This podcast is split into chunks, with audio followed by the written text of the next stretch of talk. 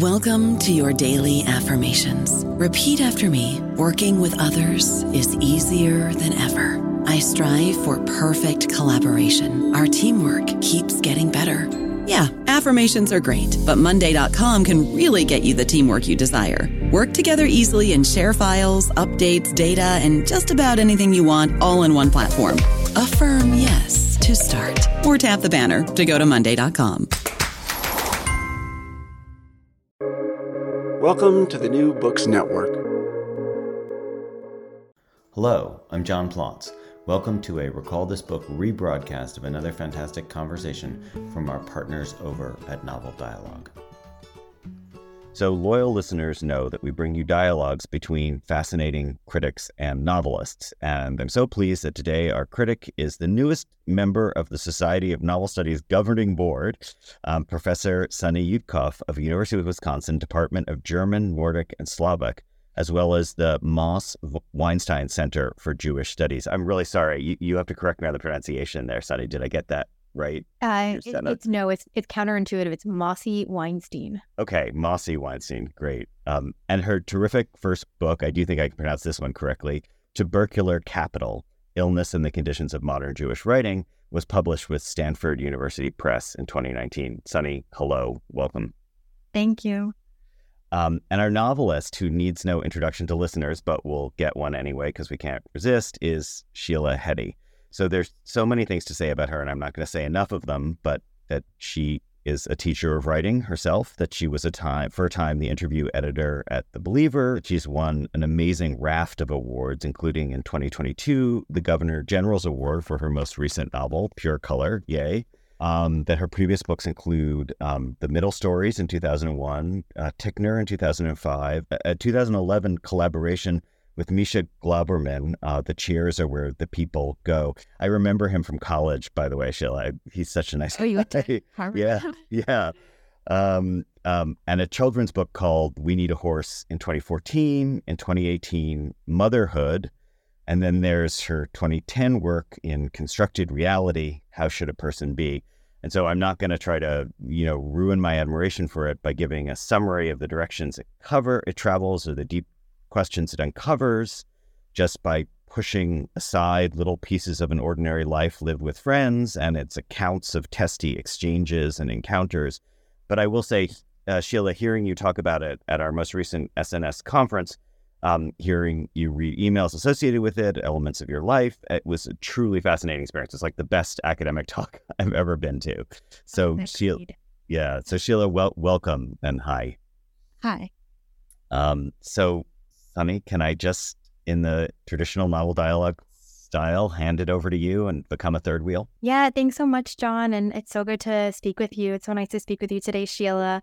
Um, and to get us started, I'd love to ask if you could start by reading uh, the opening passage of your most recent novel, Pure Color, um, and we'll go from there. Yeah, of course. After God created the heavens and the earth, he stood back to contemplate creation, like a painter standing back from the canvas. This is the moment we are living in, the moment of God standing back. Who knows how long it has been going on for? Since the beginning of time, no doubt. But how long is that? And for how much longer will it continue? You'd think it would only last a moment, this delay of God standing back before stepping forward again to finish the canvas. But it appears to be going on forever. But who knows how long or short this world of ours seems from the vanishing point of eternity. Thanks, Sheila. Um, you know, this passage opens up this wonderful novel that's parable, narrative, questions. Um, but one of the figures that consistently returns we see is God. And there's a lot of God talk, I'd say, across all of your work. And I'm wondering if you could start the conversation today by answering the question what is the relationship of God to your work? And the motivating sub question of that is Are you, as author, the God of your literary world? Um, I guess I guess in answer to your second question first, I would I would like to think that I am, but I actually have the feeling that I'm sort of less in control of it than I would think. I would imagine that God is actually somebody with perfect control over their creation. Um, Whereas I feel like there is another element that comes into um, the creative act and the making of books, and it's something akin to whatever creates the narrative of our lives, which is in both cases not entirely within our control. Like I get this feeling the longer I live that I'm not really the author of my life. You know, um, mm-hmm. so much happens that's that I didn't choose. Even when I think that I'm choosing, I kind of later realize that some other force was actually pushing me here or there, and it feels like that with writing as well. So. Um, I wouldn't say that I'm probably actually the god of my world. So when I was writing Pure Color, I was thinking about it a little bit that way. You know, that the the, the author or the painter is, is is the god of their creation.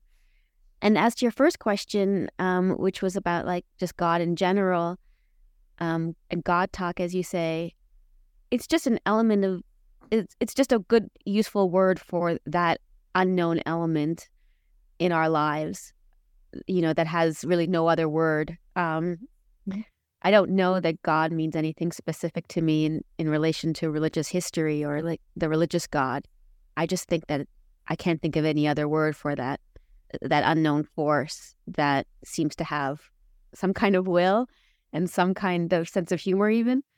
Um yeah do you think that unknown force is male i was struck by the use of he in the opening line and i'll admit that i think if it weren't he it might feel distracting in this scriptural tone um but in in reading how should a person be over the summer there's that you know oft quoted line one good thing about being a woman is that we haven't too many examples yet of what a genius looks like. It could be me. So, could God be a woman, or is it this unknown force in an a, a non gendered mode?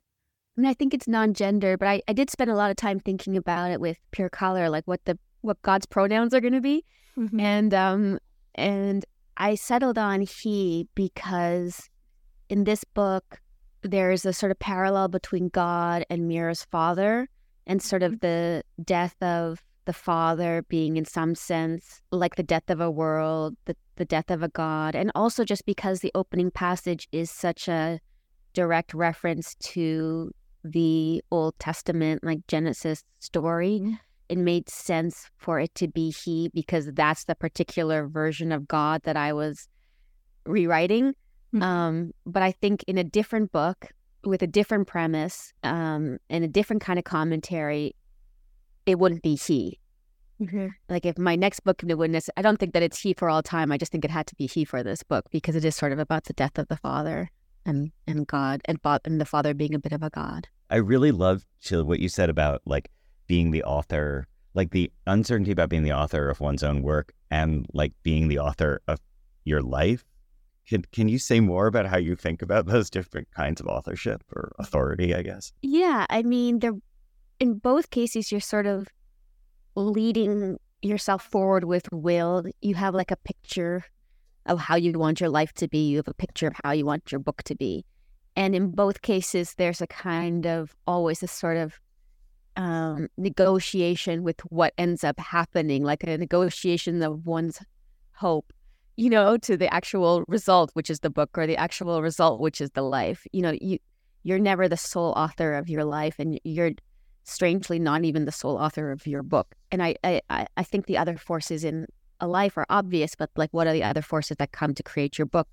It's the same that create your life. It's all the people around you, the conversations that you have, the influences of all the things you're reading, and then just this other thing, which I guess for this conversation we're calling God, which is just whatever the creative energy of the universe like wants that book to be or what it wants your life to be. You know, I think like a book and a life, they're both like pieces in like this grand cosmic puzzle. So, you know, you have this idea of what you want your life or your artwork to be, but really you're just trying to you're you're ultimately just like this small tiny piece of this huge much larger puzzle. So whatever whatever choreographs that is also choreographing what your book ends up being.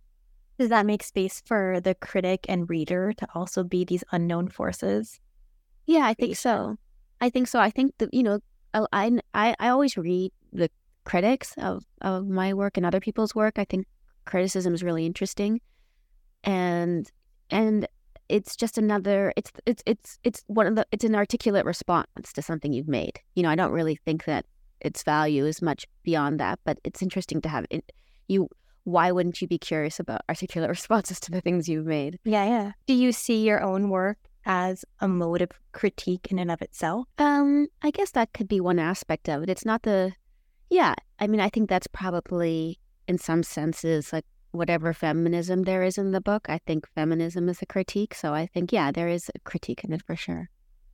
And also, I just guess there's a critique of like probably every book is saying there's a there's a way of looking at the world that is the that you assume is sort of the way that people look at the world and and and one of the reasons I anyway write books is to say well here's another way of looking at the world you know so I guess that's that could be considered critique I don't think like critique is the biggest thing in my heart. It, but it is a part of it. Sure. Maybe a different way of asking this question is one of the um, common threads I read in the book reviews um, of Pure Color was that this was a, a, marked moment. Here I'm sort of paraphrasing uh, a shift in the autofictional world of Sheila Heti, that this is a move from the personal to the parable. And I'm wondering how you understand the development actually of your novels. Or the novels commenting on the previous novels is one literary project? Are these separate literary projects? Yeah i mean that word autofiction doesn't really mean very much to me. I think that it's a bad category. Um you know i i don't think that i wrote pure color in a different way from how i wrote my other books and i think that there was in all of them an attempt to sort of take down what life felt like for me at that time. So I wouldn't put it in a different category at all. Um, and in motherhood and in and in how should a person be and Ticknor and pure color and the middle stories, I think they all have elements of fable and they all have elements of like a sort of self-conscious storytelling, if that's what fable is. Um, and they all take from life, which I think every book does. So I don't I don't know if there was like a, I don't think that if there was a formal difference in the books, it had anything to do with a, a decision about, mm, a, like a decision about there being a formal difference. I think my life was just different. And so the book had to respond to how life felt different. Can can you say more about why autofiction is a bad category? Which I, I definitely agree with, but I find it hard to say why. so I'd love to hear your thoughts. Yeah, I mean, for one thing, I think it's it puts too much. It, it for one thing, I think it's just like a way of looking away from the book too much. Um, so when you call a book auto fiction, you sort of like released yourself from the responsibility of actually looking at what the book is doing, and you just sort of saying, "Well, the the author's writing about their life, and they've made a few little changes." Like it's it's just kind of a lazy way of thinking about the what the author is doing formally. And I think all the writers that are these days grouped under autofiction, let's say like Ben Lerner and Rachel Cusk and Knausgaard, and so on, they're all doing really different things from each other. Um, so I don't really know how that category is helpful in thinking about things formally. And then also, I just think the history of literature is authors melding their imagination with their lived experience, and I don't, I don't know that there's any, you know, any great leap forward in saying this is autofiction and those books in the past were fiction. I'm not sure what we're trying to, um, like notate by saying that. I mean, we live in a different time. We live in like a much more auto- autobiographically curious time. So, so maybe that's what we're trying to mark by using the word autofiction instead of fiction. But I don't think the books are written in a different way from how how novels were written in the past.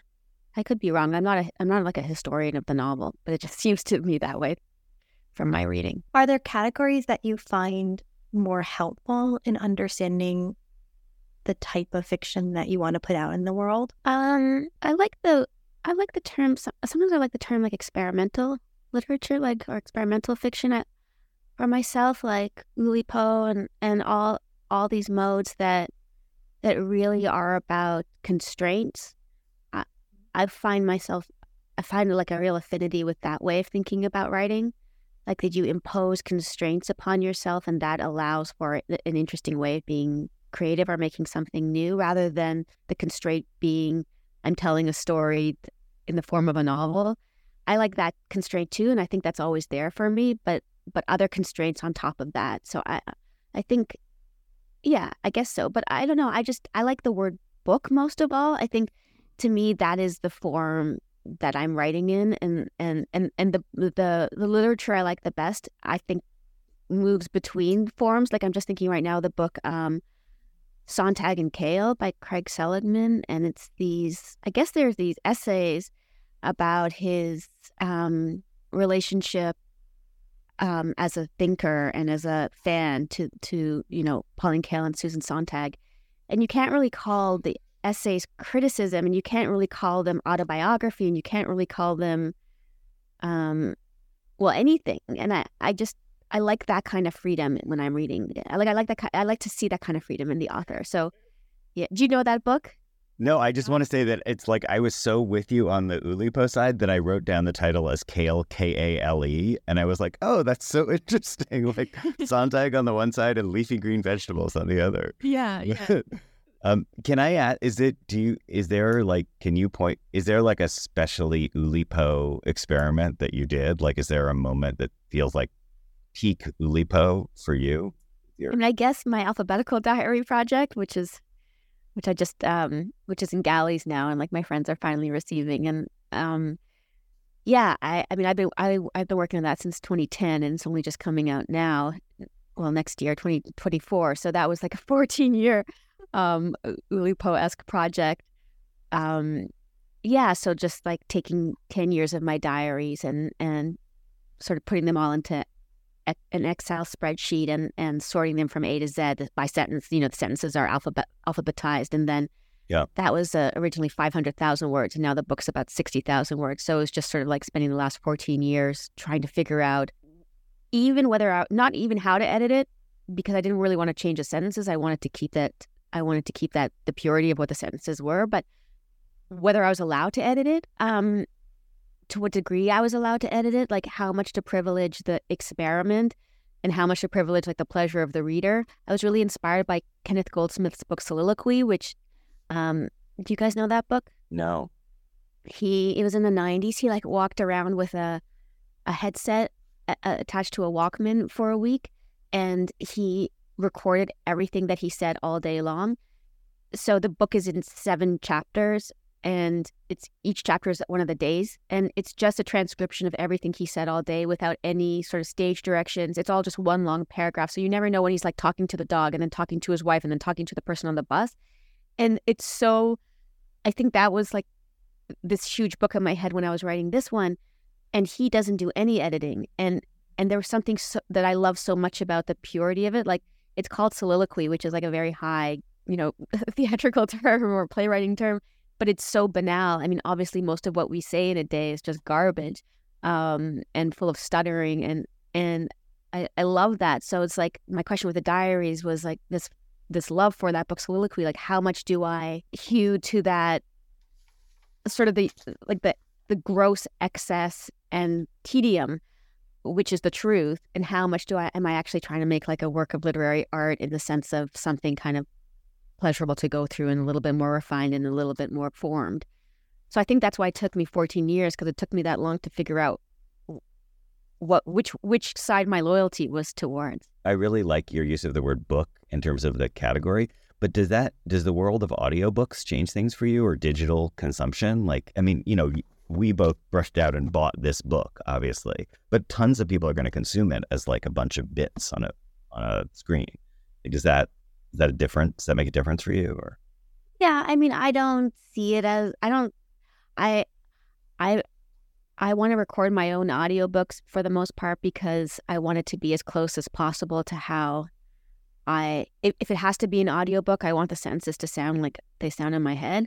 But to me, it's an inferior form to the actual written book because really what you want is the words to be sounding in your own head. You want them to be internal, not coming at you or like I don't know. I, I think it works for some books. And I think, you know, honestly, some some of the best I've had some really great literary experiences like listening to audiobooks, but I don't think that's the ideal form for my books. Do you think that we're reading differently?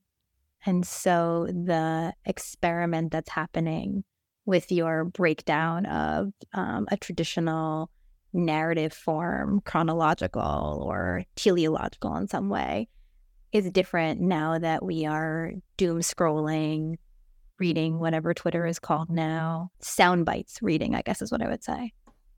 I don't know. I mean, I think I'm kind of old fashioned in a way. Like I think that I I just I don't think I think about that at all. Um to me the book is always this kind of um pure beautiful creature and I don't really think about its modification given the age given the internet or something. Um the only thing that I can say that I think for sure is that my books are short and maybe that's something that relates to the contemporary in the sense that, that I mean, I don't want to read a thousand page book. Um, and I always felt it was when I was younger, maybe there's a bit of a failure in not writing a 500 page book, you know, writing 200 page books. And now it seems like kind of a lucky accident that I like writing short books. Can I just pick up on the angry point? So, I, you know, like I teach a lot of really long novels, and I'm just switching in a class from teaching a bunch of Jane Austen novels, which I think count as short, to like Mill on the Floss, Middlemarch, you know, so we're about to go long. Are you angry at 19th century novelists too? Like, do you feel that about like people back No. in the day?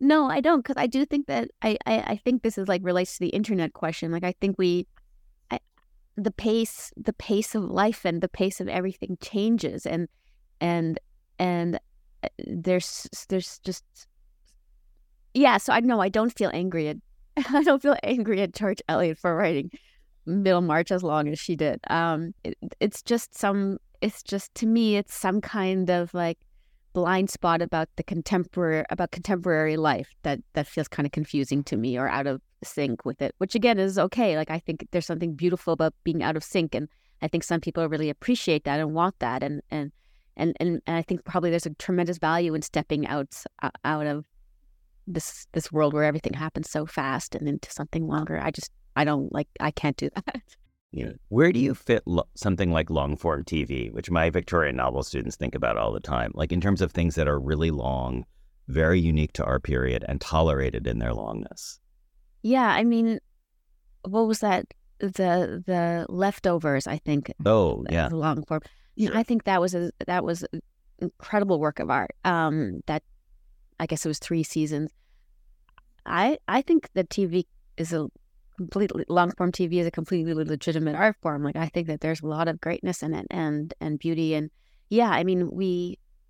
You take it in though in a social way. At least I do. Like when I watch TV, I watch with my boyfriend, so it, feels like a social activity in a way that reading a novel doesn't. And I, I, so I don't, I wouldn't put them in the same category of art exactly. Like I don't think theater and books are the same thing for that reason.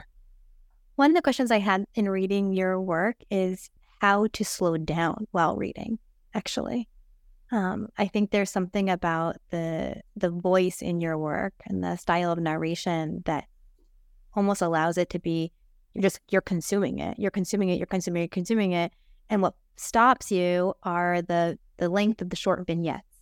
And it reminds you that you need to stop and take a breath.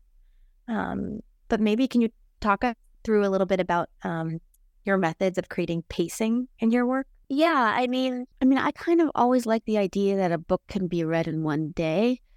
That it can be. I mean, I come from theater, theater background, so I, or even in three hours. Like, I like the idea of a, of a book being sort of like a theatrical experience. Like, you go into a space, and this is what I love about Clarice Lispector. Like, you go into a space and Hmm. you experience in sort of a sustained way. You have a sustained experience and then it's over and and you can look back on that. Um i remember reading um one of her books over one evening and then another of her books like at this spa um in the in the in the tub like or whatever in the hot pool the whole entire book.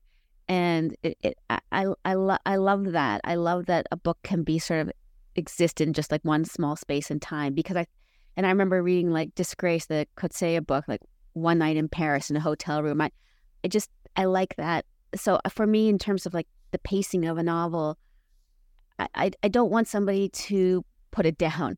Um, and I, I- I don't mean like the way that you write a suspense novel where you're like, what happened next? What happened next? And you're kind of like gobbling up the pages. But I just don't want somebody to get bored and say, well, I'm a little bored or I'm a little tired of it or I'm a little too saturated and I'll finish tomorrow because I would love it to act like a like you're going into the theater and you have an experience and then you leave the theater. I don't know about you, but I'm very busy and I don't have a lot of time to cook. That's why I subscribe to Factor. Eating better is easy with Factor's delicious, ready to eat meals. Every fresh, never frozen meal is chef crafted, dietitian approved, and ready to go in just two minutes. You'll have over 35 different options to choose from every week, including Calorie Smart, Protein Plus, and Keto. These are two minute meals. Factor meals are ready to eat and heat, so there's no prepping, cooking, or cleanup needed. They're flexible for your schedule. Get as much or as little as you need by choosing your meals every week. Factor is the perfect solution if you're looking for fast, premium options with no cooking required. Sign up and save. We've done the math, and this is important. Factor is less expensive than takeout, and every meal is dietitian approved to be nutritious and delicious. Head to factormeals.com slash NBN50 and use code NBN50 to get 50% off. That's code NBN50 at factormeals.com slash NBN50 to get 50% off. I get why, you know, the unity of time and space is really important for a play. Like it has to be the three hours and you have that experience you come out. Um, why is it really important for you that people not stop and then like let a bit sink in and go back and let a bit other bit sink in? I mean, there's episodic pacing to the books themselves. So like the internal really time. Important. It's not Yeah. really important. It's fine either way. It's just um I've just some of the strongest literary experiences I've had have been reading 100 or 200 pages in one go, Yeah. you know? And you're in a very specific environment when you're reading it and the rain is happening and you just were broken up with and it's just like situated in time. And so I just think that's ideal. Like it's ideal if the the time that it takes to read the book is sort of sequential like in your life because it, then it becomes an experience you've undergone rather than it partaking of many different states and moods and, and Yeah. places. I don't think it's like it's not something that I'm thinking about when I'm editing the book. Like, how can I make this so that they only read it in three hours? I'm just like thinking about it on this podcast with you now. It's really Yeah. not something that I'm thinking about when I'm writing, but um, I think that's one of the reasons actually that I do like shorter books. The other reason I like writing shorter books is because there's so much editing you have to do to make something good. I don't know how somebody makes a thousand page book as good as somebody would make a 200 page book. Like there's just, you have to go over every page so many times, even after it's done, like just with the copy editing and everything. Like, Yeah. I don't know if you can give that much attention to a thousand page book the way you can to a 150 page book.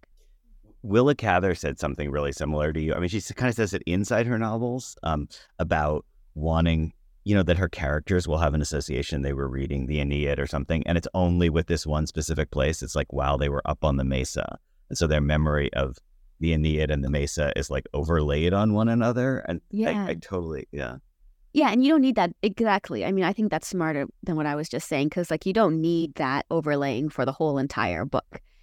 You only really need it for some for one scene in order for it to kind of like resonate. And can we can we zoom in on one scene? Sure. As I have it. In pure color, um, Mira, the protagonist, um, becomes embodied, metamorph- metamorphosed into a leaf. Um, and I'm wondering if we can talk through that move. How do you understand turning her into a leaf? And here I'm saying, is this a work? Is this a fable that you're you're using? as a fairy tale? Is it a work of horror and disembodiment? Can you talk us through that move? I don't really remember anymore why I wrote that. So, but um, I think that is probably just how it felt to be in that particular phase of mourning. Um, grief was just you're sort of you're still in the world, but you're away from the world. Like if you're in the leaf, you're not part of the social world in any way. You've sort of lost your body. You've lost your context. You've lost the people around you and the ability to talk to them, but you're still in the world too. So maybe I'm not saying like, well, that's a. I guess that's just a.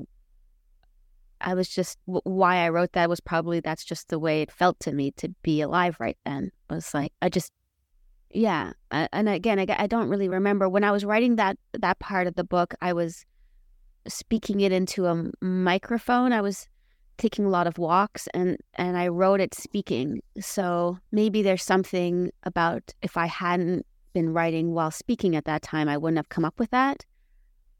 in some way you're kind of freer when you are speaking into a microphone than when you're typing because well, I don't know why, but yeah, that's all I remember about that period of composition. Do you frequently compose outdoors? No, this was the only time I ever did that. So I haven't read your children's book, but is your children's book like does it have like that kind of leaps of imagination or I kept thinking uh, that I don't think quite like that. I no, because and also because children's books are of the natural world and of Yeah. the animal and plant world much more than adult books. So I don't think anything I no, I don't think so. I was in love with this children's book called Sylvester and the Magic Pebble. Do you know about it? Where a guy, Mm. it's like a kid who transforms himself into a rock by accident.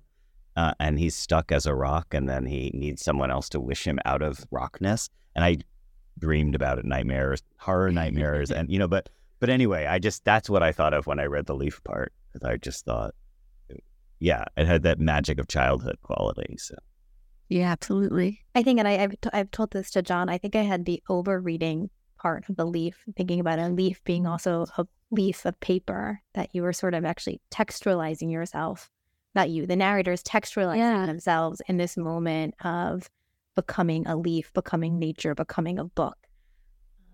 Maybe so. I mean, who knows how the imagination works, you know? Yeah. It's it sticks out though because I'd say that in your literary universe, there aren't that many references to the natural world. Um, this isn't an experience of the sublime standing in front of the mountain or the waves or the the crashing of you know the crashing of the waves and the big trees. Um, how do you think about your work as engaging with the sublime? Um, it's really not a word I think about very much. the sublime. Um, I never think about that word. Is there a word that resonates with you of what you want the aesthetic experience of your reader to be? Um, I like something complete. I don't like um I don't like I like something platonic, you know? I don't like the bagginess or the loquaciousness of a, a certain kind of novel. I don't like novels that don't have good endings. That you know, I, I think it has to be like a perfect circle, um, like a a real math, a real like geometric shape or something. I think I think about the word. I think I think about a sh- shapes more than I think about the sublime. Like, what's the shape of it, and and and in the sense of like a yeah geometrical object. so do you think about the word beauty in that context? Because that just makes me think Yeah. about this. Okay. But it's like a mathematical beauty more than uh, the beauty of awe and Yeah. the beauty of God or whatever the sublime means, the beauty of being overtaken by, you know, awe. I think more just like the perfection of a of a of a perfect shape. I want to have Overtaken by Ah be the title for this episode. That's really good. Sheila, I've been thinking about your point about auto fiction and your, you know, your hesitancy about the term auto fiction. But I was thinking one thing I really love about your work is how much in the work itself you reflect on the question of like the self and the work. So like the passage I remember, and I'm really sorry I don't have the quotation, but I'm going to paraphrase from from How Should a Person Be? It's about like that artists, there's something about the nakedness of artists being related to how everybody else can go around clothed. Like we get to be clothed because they're willing to be naked. Yeah. So, so I get that you don't like the category autofiction, but can you just, it seems like you do think about that question of like the self of the artist inside the work a lot. I mean, I think it, in, as an artist, you are naked. I don't know what that has to do with auto fiction. Like you're naked just by showing your taste and just by showing what you're preoccupied with and by showing what you think and the values that you're making about the world. Like I think it's not the nakedness of like this is my experience that I'm telling you about. It's just the nakedness of showing your soul or showing your Yeah. insides, which every artist does. Um, and the, and you know the vulnerability of that, and of just standing there beside your work and saying, "This is something I think that has enough value to put it into the world." Like that's a kind of nakedness too.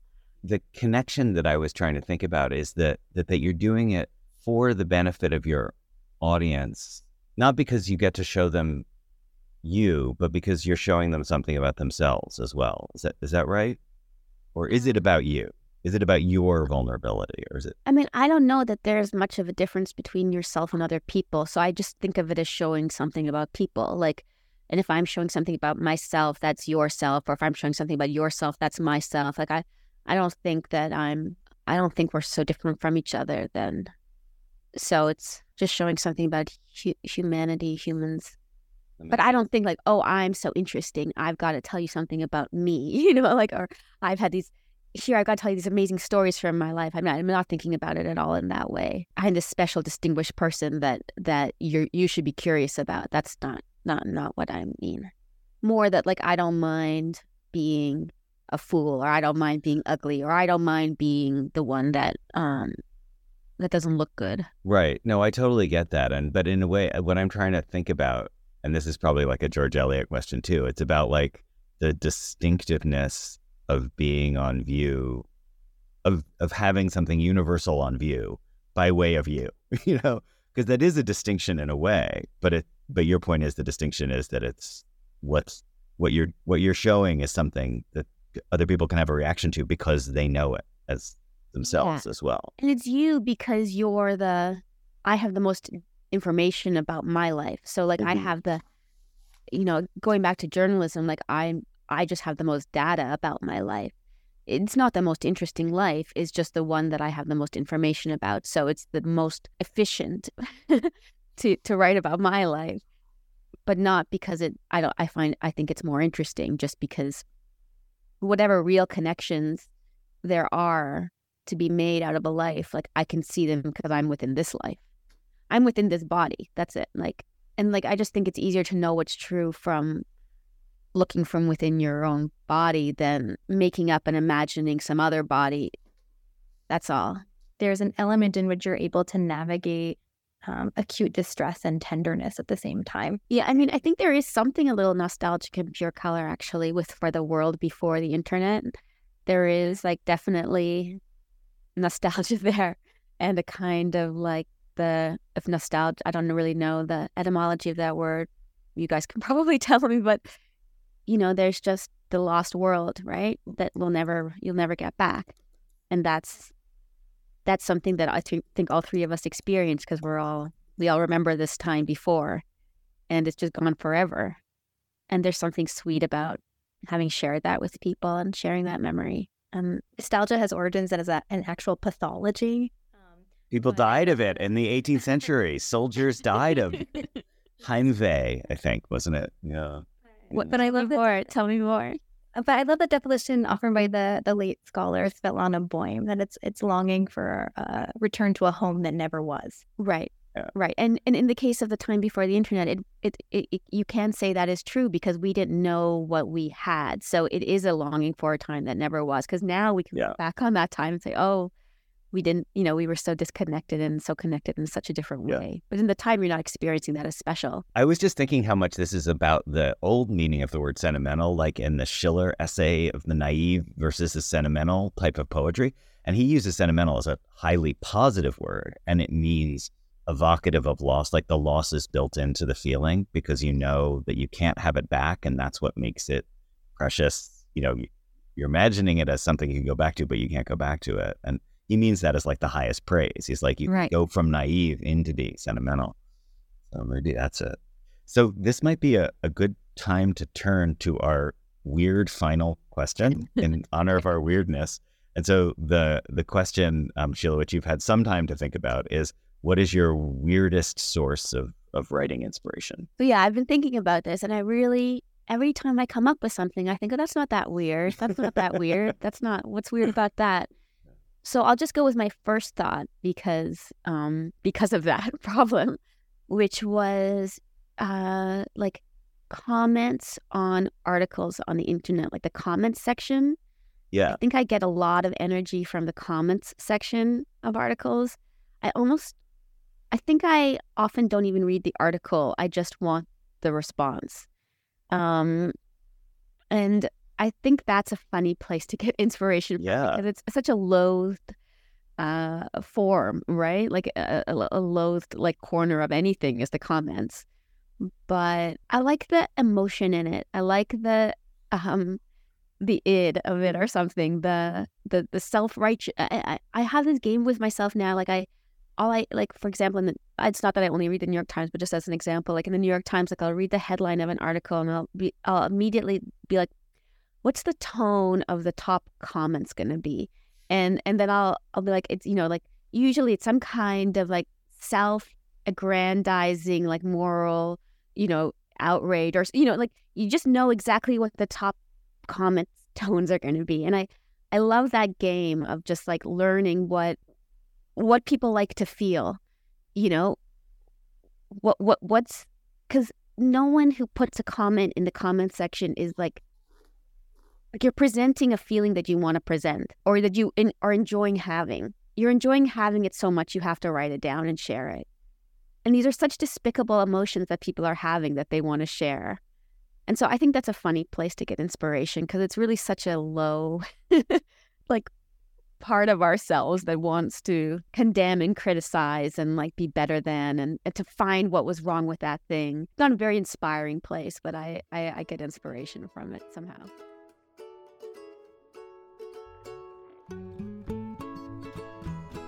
Recall This Book is the creation of John Plotz and Elizabeth Ferry. Sound editing is by Kamaya Bagla, and music comes from a song by Eric Chasalow and Barbara Cassidy. We gratefully acknowledge support from Brandeis University and its Mandel Center for the Humanities. We always want to hear from you with your comments, criticisms, or suggestions for future episodes. Finally, if you enjoyed today's show, please forward it to five people or write a review and rate us wherever you get your podcasts. Thanks for listening.